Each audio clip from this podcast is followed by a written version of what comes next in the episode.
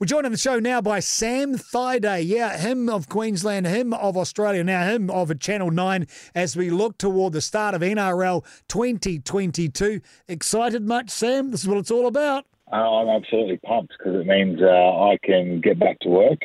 Uh, it means I can get out of the house. Uh, I don't have to do school lunches anymore. I actually probably still have to do those, uh, but I don't have to like clean the house as much. I don't have to fix all the things that need to be fixed around the house.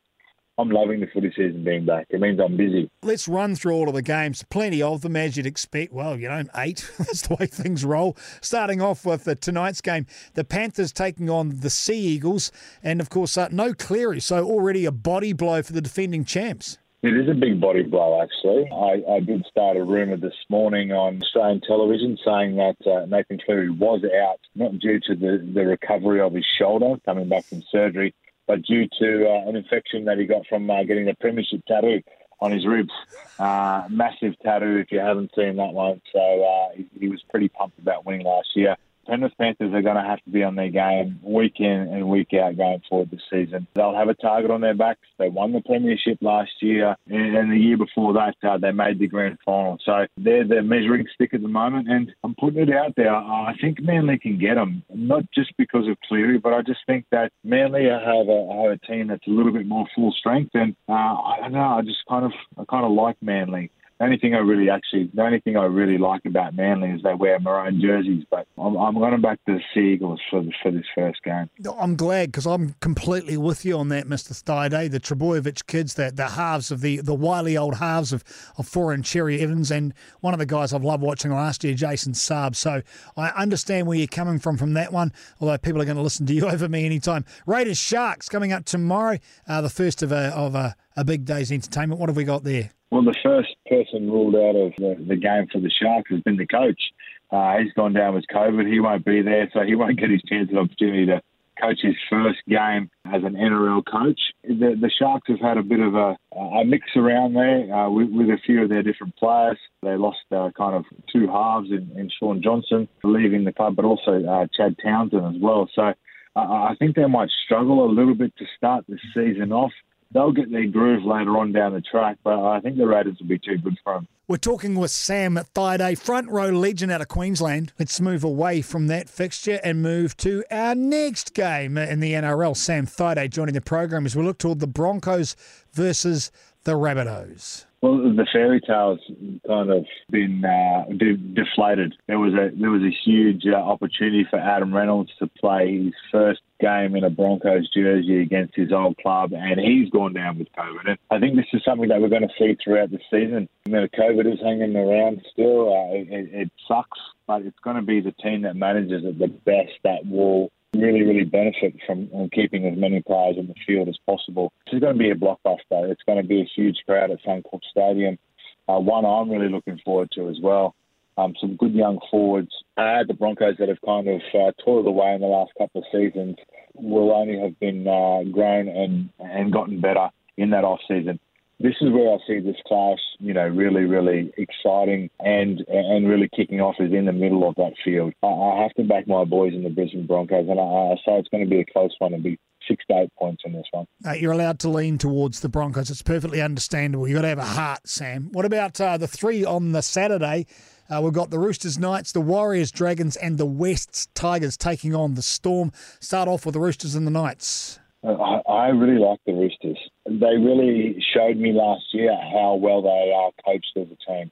They had so many injuries, they had so many suspensions. I think Victor Radley spent uh, three quarters of the year suspended. They still were a super competitive team. It didn't matter who had that Roosters jersey on. Uh, Trent Robinson had them fired up and ready to play, and I think he's an absolutely fantastic coach. I think the Roosters will be one to watch this year, and uh, if they can keep as many players as they can on the field and, and keep their team as consistent as possible, I think they'll be there or thereabouts at the end of the year.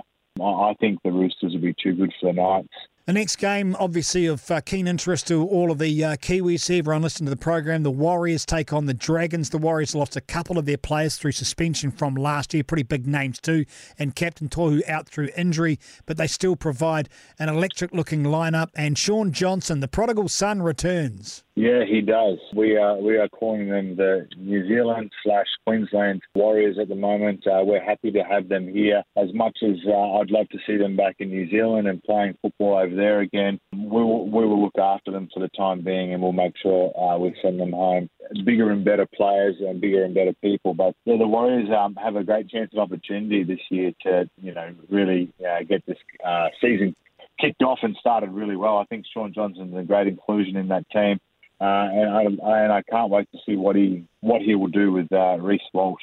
Uh, it'll be really good to see that combination build and grow and develop as this season goes on. And I always loved the Warriors forward pack. It was always a forward pack that I didn't like to play against when I was playing. Uh, and they continue to uh, always find this great young talent within uh, New Zealand and, and, surrounding areas as well. So, yeah, I, I am going to back the Warriors. Sammy Thaiday joins us from Channel 9. The third game of the Super Saturday is West Tigers up against the Storm. For me, this is an easy pick. I, I can't go past the Melbourne Storm. They'd be pretty disappointed with the end of season last year, and they would have uh, been uh, making sure they rectify that to start this season off.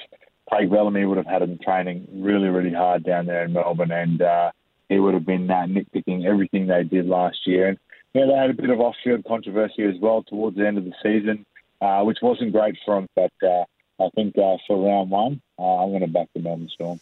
Eels take on the Titans. Which way and why, Sam? Oh, yeah, this is a this is a hard pick, and I, I, am really unsure where to go with this one. So just being a little bit biased, I think I might have to just pick the Queensland-based team. They've got a new halves uh, pairing uh, in AJ Brimson and, and young Sexton as well. This will be a work in progress. They will have to, you know, gel throughout the season, but I think it's a combination that can work. I absolutely love Tino Fa'asuamaleaui. I think he's an absolute brilliant player. I think he was their best signing last year and really stood up when the Titans needed them the most. So I, um, I'm looking forward to seeing how um, some of their big forwards go again. I'm looking forward to uh, seeing uh, the Titans come away with a victory. We've got a couple of absolutely electric backliners playing uh, in the final game as the Cowboys taking on the Bulldogs at fullback. Uh, Hamiso Tabuai-Fidow is quite something else. And of course, Addo-Carr on one wing is something else for the Bulldogs. I've got a, a soft spot for North Queensland. They're almost akin to the Warriors. I'm running that way. Which way do you go? Dogs versus the Cowmen? Well, I grew up in Townsville, sat on the hill with my father and my older brother when the Cowboys played their first game back in 1995. And my heart has always been with the Cowboys, and uh, in this game, it doesn't change. Um, I think this is going to be a close game. I, I, I think there'll be some tries scored and some fantastic tries scored by some of these fast men that are playing. But I think the Cowboys are in a really tight contest with the Bulldogs. I think uh, these are two teams that um, will have to uh, again, um, work hard throughout the season to, to get some victories, and, and, things will start clicking for them later on in the season. But I think everyone's looking forward to seeing what the Bulldogs uh, can do with some of their great signings they have. I'm really looking forward to seeing how the Cowboys can do as well. And uh, I have to I have to stick with my heart in this game, uh, this first round, and stick with the Cowboys.